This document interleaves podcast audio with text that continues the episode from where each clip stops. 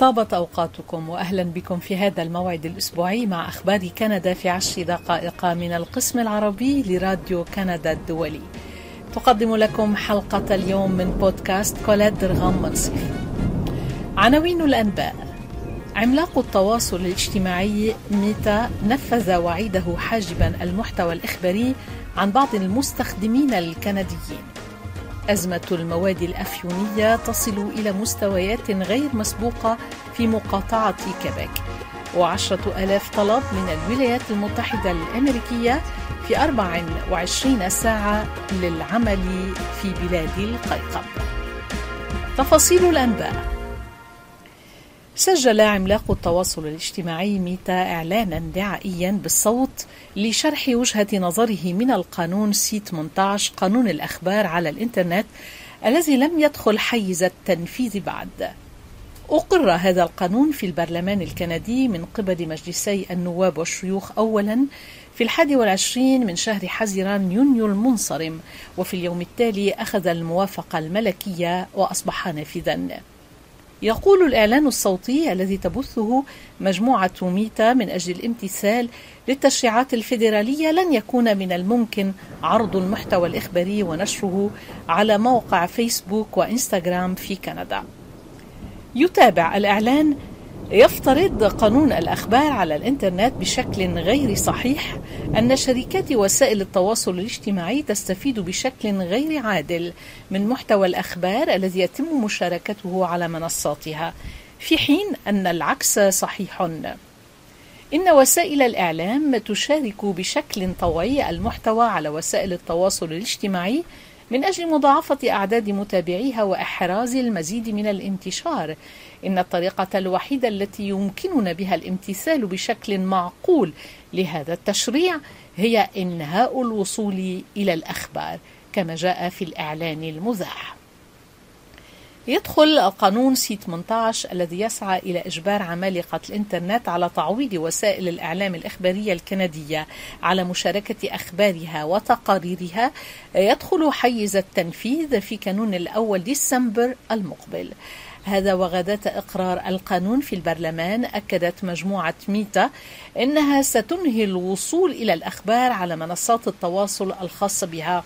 وهي فيسبوك وإنستغرام لجميع المستخدمين الكنديين خلال الأشهر المقبلة.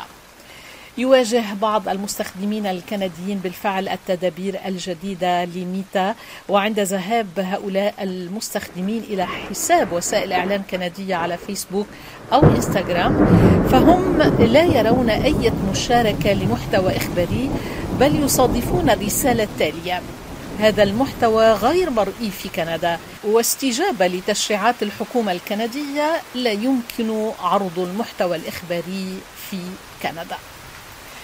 بلغ وصف النالوكسون للمدمنين وهو أحد الأدوية المضادة للمواد الأفيونية أرقاما قياسية منذ بداية السنة في مقاطعة كيبيك.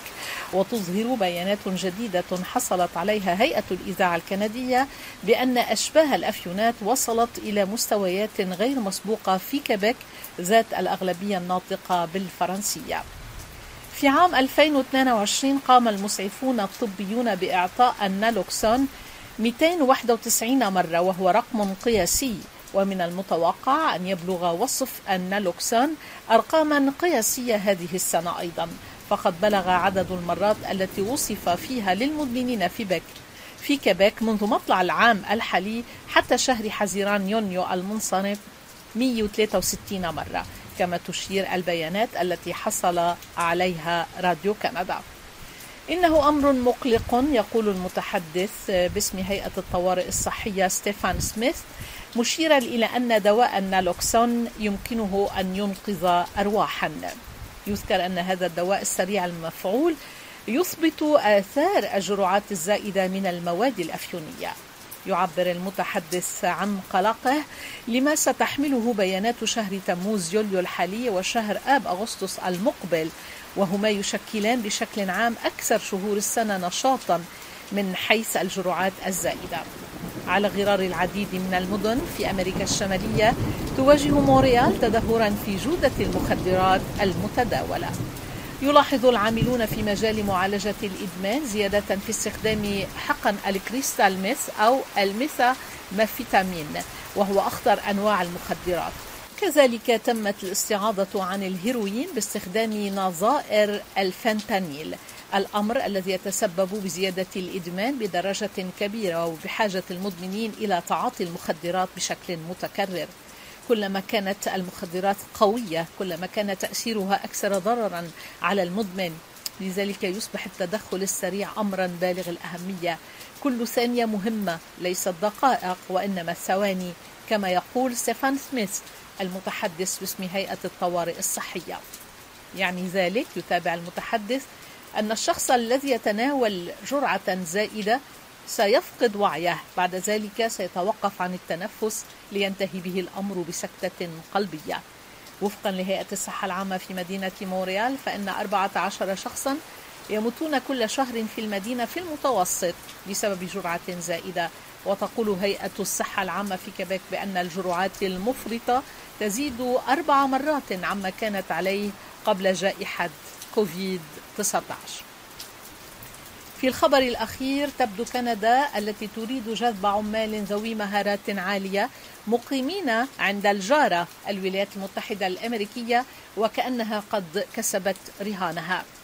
فقد أغلقت السلطات الكندية مطلع الأسبوع برنامجا جديدا. يسمح لحاملي تأشيرة H1B للوظائف التخصصية في الولايات المتحدة بالحصول على تصريح عمل مفتوح في كندا.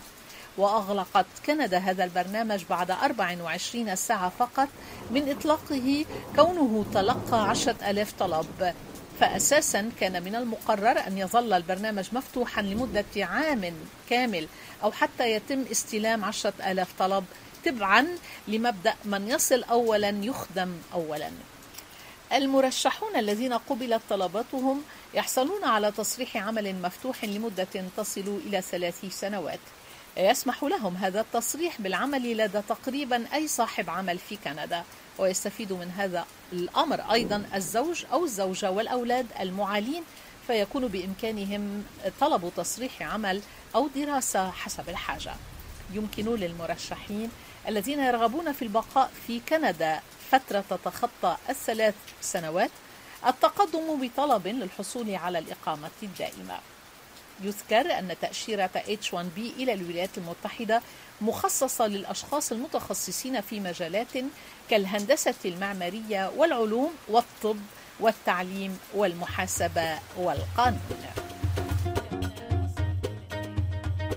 إلى هنا ينتهي البودكاست لهذا الأسبوع. قدمته لكم فلات درغام منصف من أسرة القسم العربي لراديو كندا الدولي.